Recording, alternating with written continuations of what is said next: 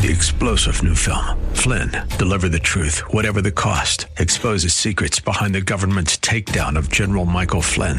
Flynn knew what the intel world had been up to. He ordered the first audit of the use of contractors. This set off alarm bells. He told the truth. He was the most dangerous person for Donald Trump to hire. They had to get rid of Flynn. Flynn, deliver the truth, whatever the cost. Available now. Watch it today. Go to salemnow.com. Salemnow.com. The following program was pre recorded, and the views expressed do not necessarily represent those of this station or its management.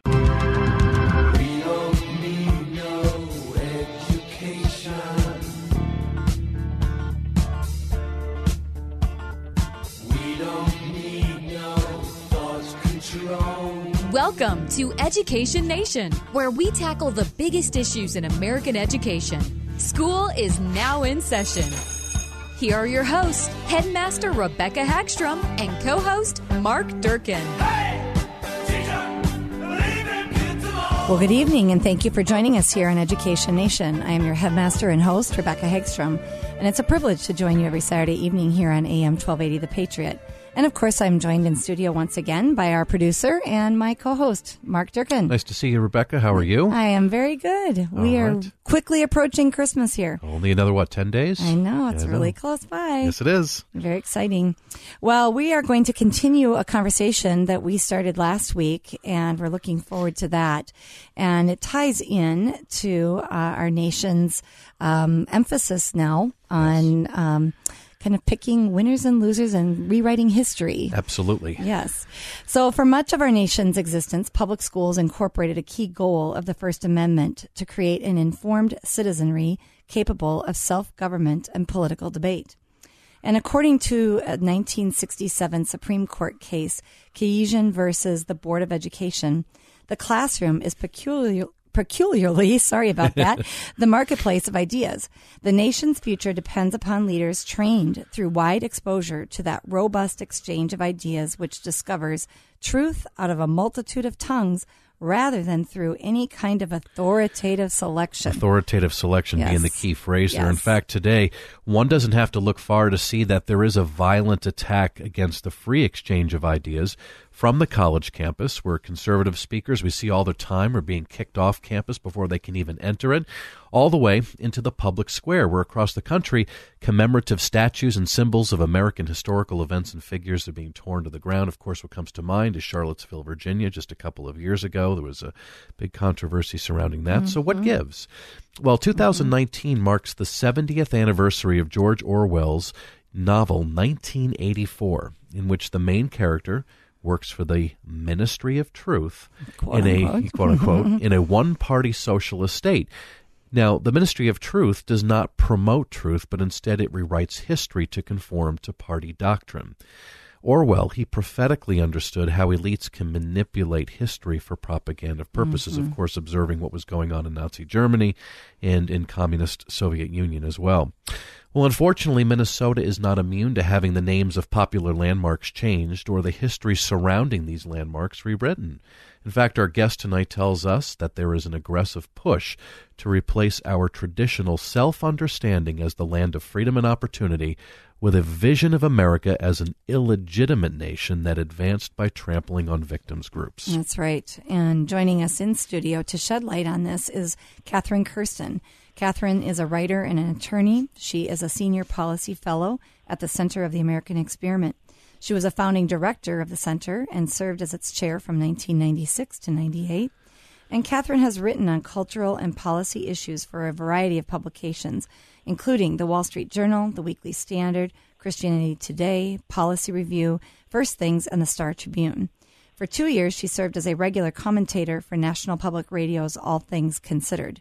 She earned a BA from Notre Dame, a master's from Yale, and a Juris Doctorate from the University of Minnesota Law School. Katherine has been a regular guest on Education Nation, and we are so honored to welcome her back on again tonight. Katherine, thank you for joining us. My pleasure. Yeah. Well, last week we discussed the name changes that have taken place at Lake Calhoun, and several surrounding streets. And we even kind of learned about the problems that that's causing. Yes. Um, even things as practical as getting your groceries delivered. Exactly. Um, but tonight, let's turn our focus to Minnesota's most valuable historical asset, which is Fort Snelling. When it was built, and what were the what were the intended missions that were carried out there from this location? Well, it was built initially uh, after the War of 1812 to uh, keep the British, who were still uh, menacing American frontiers from Canada, uh, out of our new lands, the new lands of the Louisiana Purchase. And there was particular focus on regulating the fur trade, trade and uh, attempting to keep peace uh, between the, the Indian tribes that often fought together. Mm-hmm, mm-hmm. Okay, and that obviously was an important mission. Yes, and and and was very um, genuine and important, and um, and now we are not really going to be hearing about that important mission that it actually served, are we? No, we're not. Yeah. And, and you know, we we had spoken about this a little bit last week, Katherine. But you know, just for our listeners that uh, may not have heard last week, you had written that after its creation, Fort Snelling had Indian agents at the fort that regularly supplied the Dakota Indians. Describe the type of relationship that mm-hmm. the Indian agents had with the Indian tribe, the Dakotas, and how the U.S. government served as a peacemaker for the feuding Dakota tribe. Mm-hmm.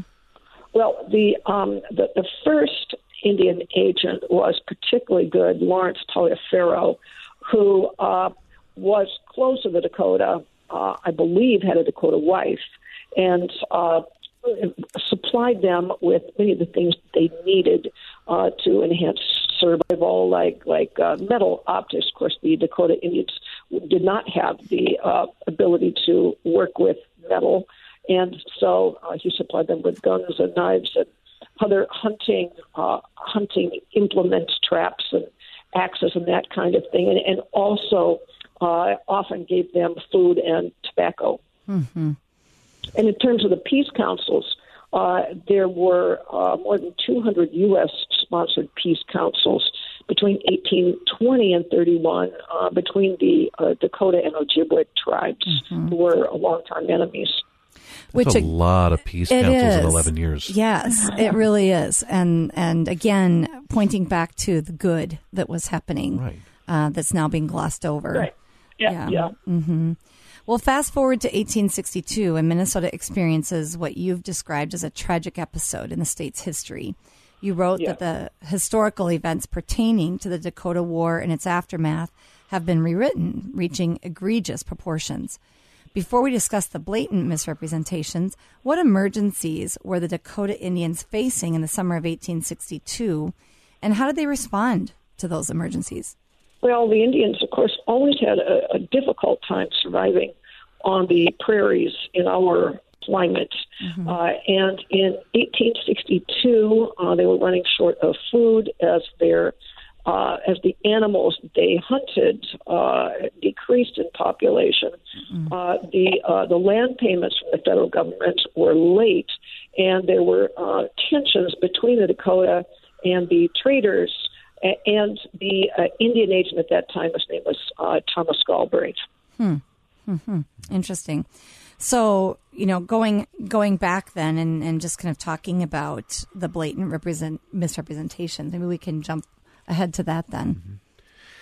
Yeah, in fact, um, the response of the Dakota um, to the pressures that were starting to build left Minnesotans outraged by the cruel and the barbaric actions that left many people slain. Mm-hmm. Um, there were cries for revenge. So maybe if we could talk a little bit about uh, some of the actions that came that left Minnesotans outraged. And how did the U.S. government then respond right. after capturing some of the Dakota perpetrators? Right. So th- there was the uh, there was a group of Dakota warriors who decided to wage war against the white settlers, and uh, what resulted was a massacre. In fact, it was the the largest death toll in a in a white Indian uh, conflicts in the history of the United States. There were mm, yep. uh, more than 600 Southwest Minnesota settlers, uh, many of them around New Ulm, who were killed, mm. uh, and eventually the toll reached 650. uh, mm-hmm. those who died after. Most of them were were women and children who had no way to defend themselves. And if you look at the number of whites who were killed at that time, right. and you, if, if it occurred today, and the same proportion of Minnesota's population was killed, uh, it would be 15,000 dead. Wow. And that is five times the death toll of uh, 9/11. Mm-hmm. It was a huge,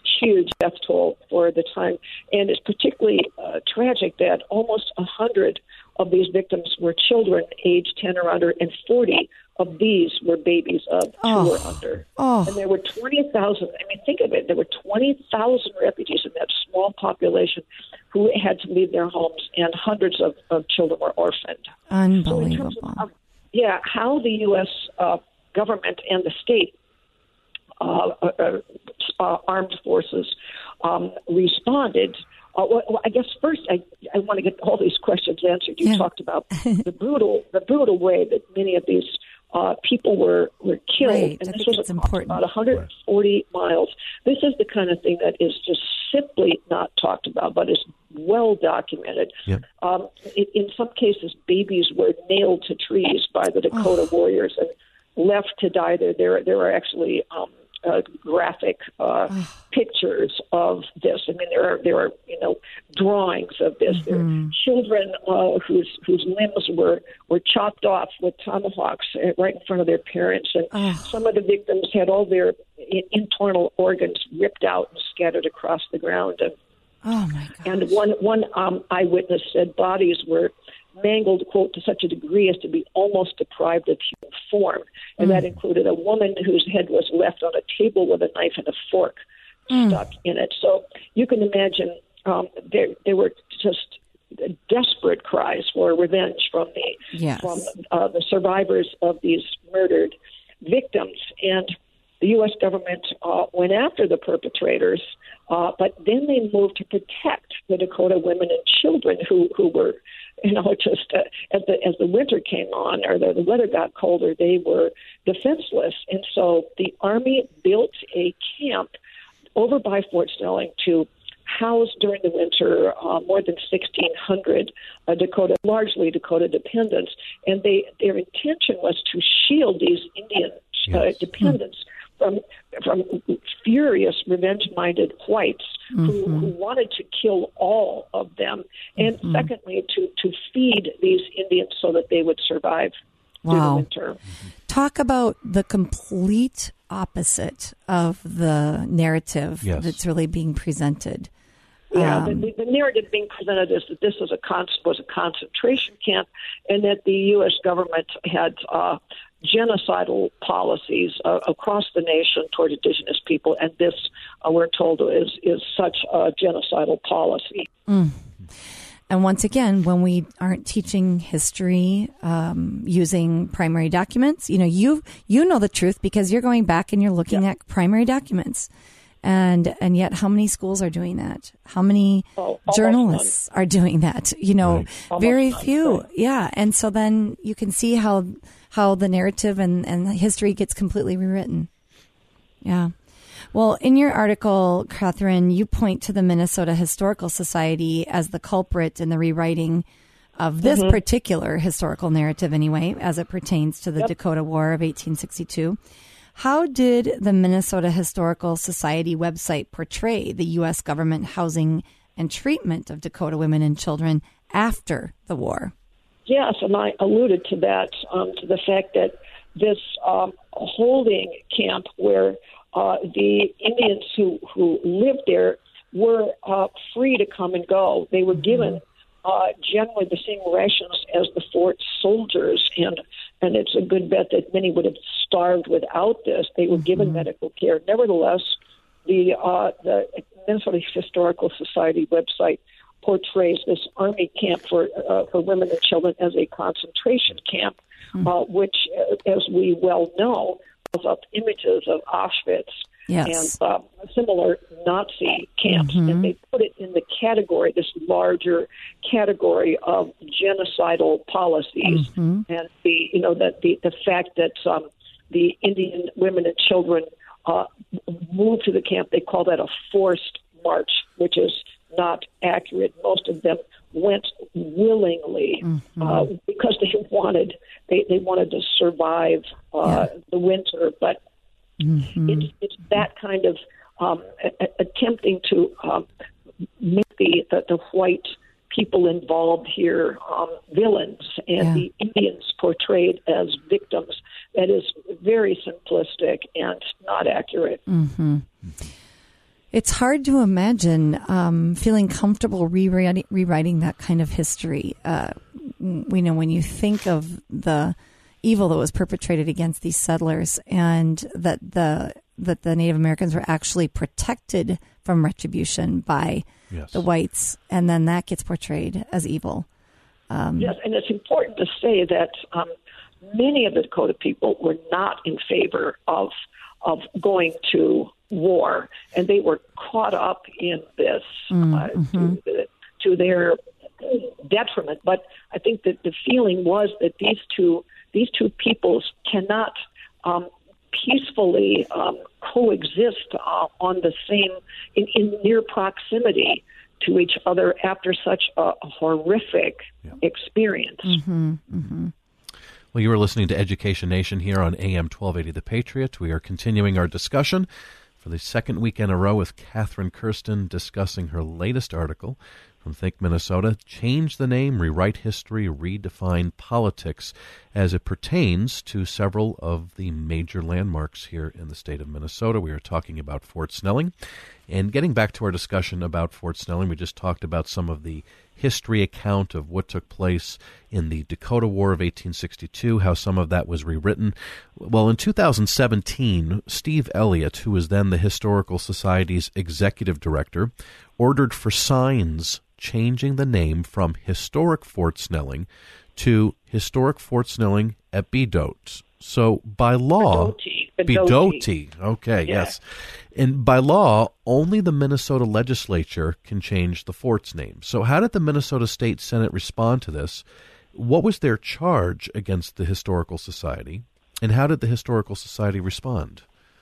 Well, uh, they were uh, concerned about what they called revisionist history for the reasons that we discussed, and they threatened to withhold $4 million uh, from the Historical Society's funding. Uh, and, well, I, I should say, first of all, that the, these signs did go up. They changed uh, the, the name, uh, as you said, uh, to Historic Fort Snelling at.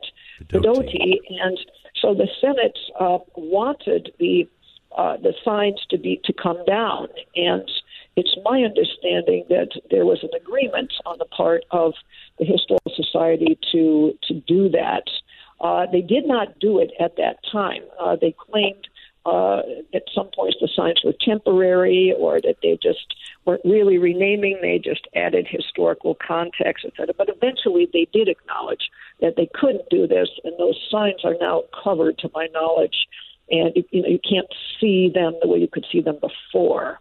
And they have actually launched a, a public input process uh, to to change the name by going to the legislature. I mean, to, to to supposedly see if the public wants to do this, Right. or at least they'll take that into account as they make their decision on what to recommend. Right. Now, I think- Interesting. Go ahead. Oh, sorry. No, I was just gonna, I was just going to say the name change aspect though wasn't that in a sense being put forth as to be included like in some sort of larger revitalization project like that was just one of the yes, components. Oh, so it was even kind of being snuck in there. Yes, Okay, yes. interesting. What I'm yeah, yeah, there's a yeah. Go ahead. Sorry. well, I was just going to say what I, one of the things I find interesting is that just a little bit of pushback um, is causing causing them to take to rethink this. Whereas I look at the Lake Calhoun situation, and that was done in a different manner, and there was no pushback at all, and that all just happened with no discussion and and no second guessing. So it, yeah, it, yeah. it does show that if you do get involved, I mean, the, you know, I, I, I we, we want people on our show to um, listen and learn and get involved Mm-hmm. in the political process and what's happening in their uh, neighborhoods and in our state and in our nation. And uh, it just shows you that maybe even contacting your legislature about things like this. oh, um, there's no question of that. you You, are absolutely, absolutely Yeah. right on that. People, uh, if this actually comes to fruition, that they do go to the legislature asking for uh, an official name change, that would be very important Mm-hmm. for people to make their make their opinions known. Yeah, yeah. Well, and I'm just saying, even the fact that they pushed back, the legislature pushed back, or the Senate pushed back beforehand, you know, they Correct. it, it slowed it down, is what I'm saying, and it's putting it into more of a public process, which is where it belongs. Mm-hmm. Yeah. Go ahead, Mark. Well, I'm we're gonna yeah we're gonna turn our attention here for the last eight minutes on the last landmark, Yeah. and this includes the University of Minnesota. And in 2017, faculty at the University of Minnesota had staged an exhibit which alleged that four campus administrators from the 1930s and 40s had engaged in anti-Semitism, enforced racial segregation in dormitories, or had taken other quote unquote problematic positions. So take our listeners, if you would, through this case. And did the university end up removing the names of the administrators from prominent campus buildings? No, which is uh, kind of Rebecca's point. it's a good one. Yes, Um, yes. No, no. Uh, it was a 2017 e- exhibit called "A Campus Divided" at the U of M that was put together by some faculty members that made charges against four uh, former administrators like Lotus Coffman, of course, Coffman Union, Yeah. named after him. People, as you say, Mark, of, of real distinction, uh, have buildings named after them at the U of M.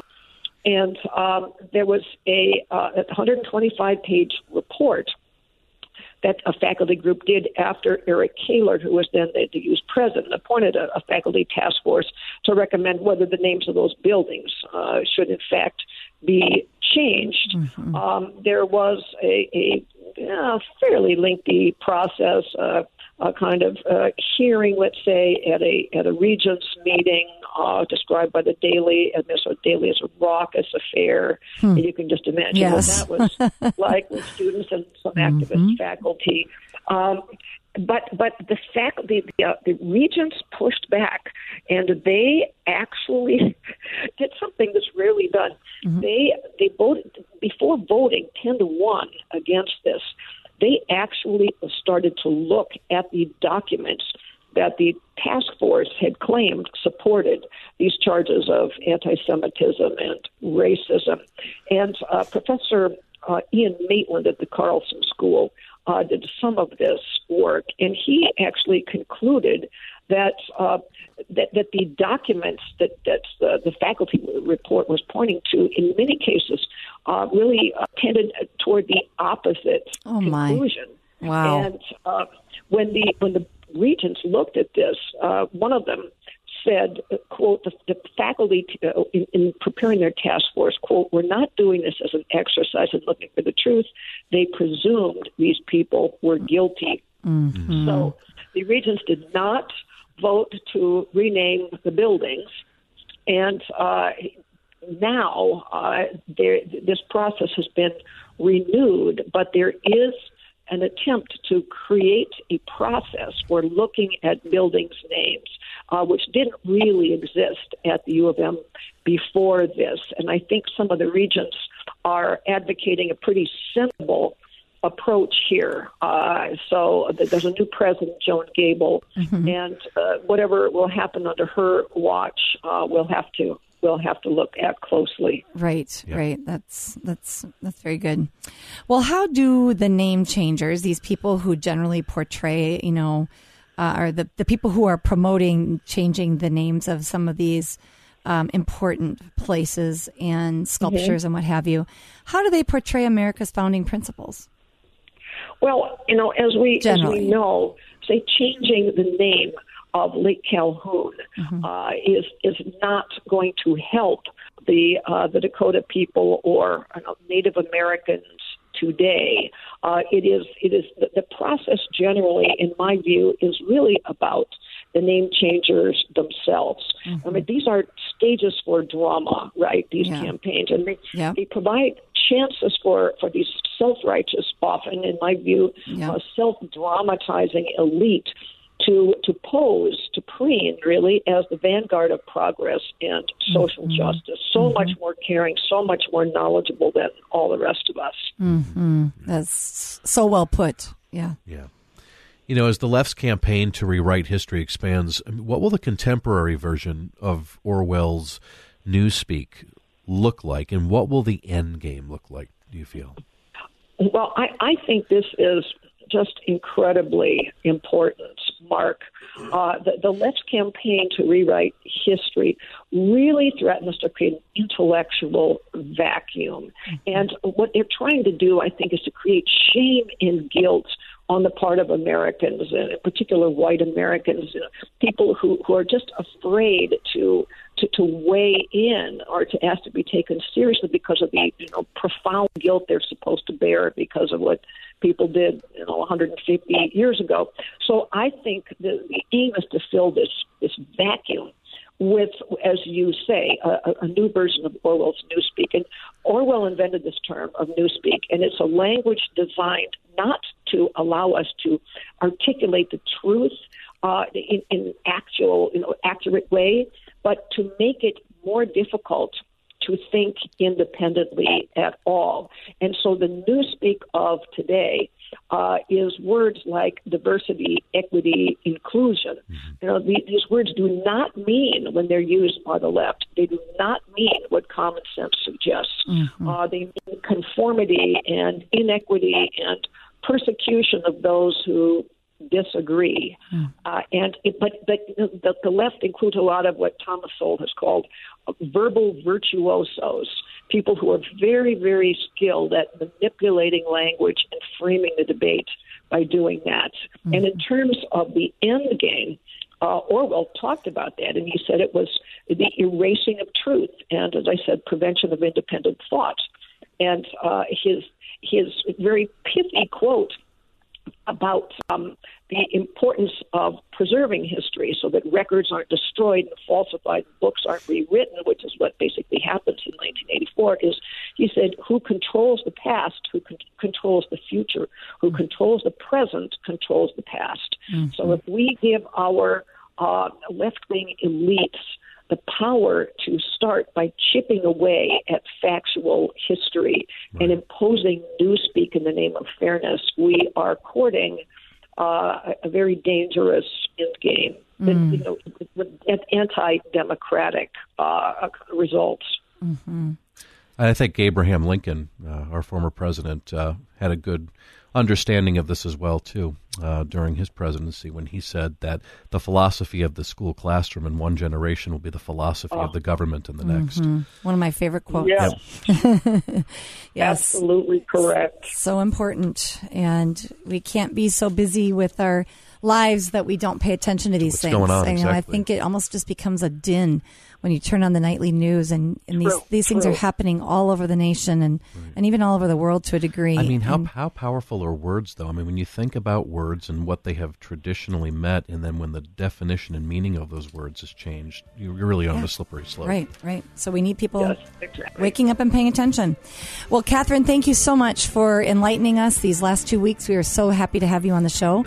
And Mark, thank you again. Always a pleasure. And if you'd like to listen to this podcast or any other podcast, please go to ednationmn.org, ednationmn.org. You can also follow us on Facebook at Education Nation Radio. Thanks again, and we'll see you next week.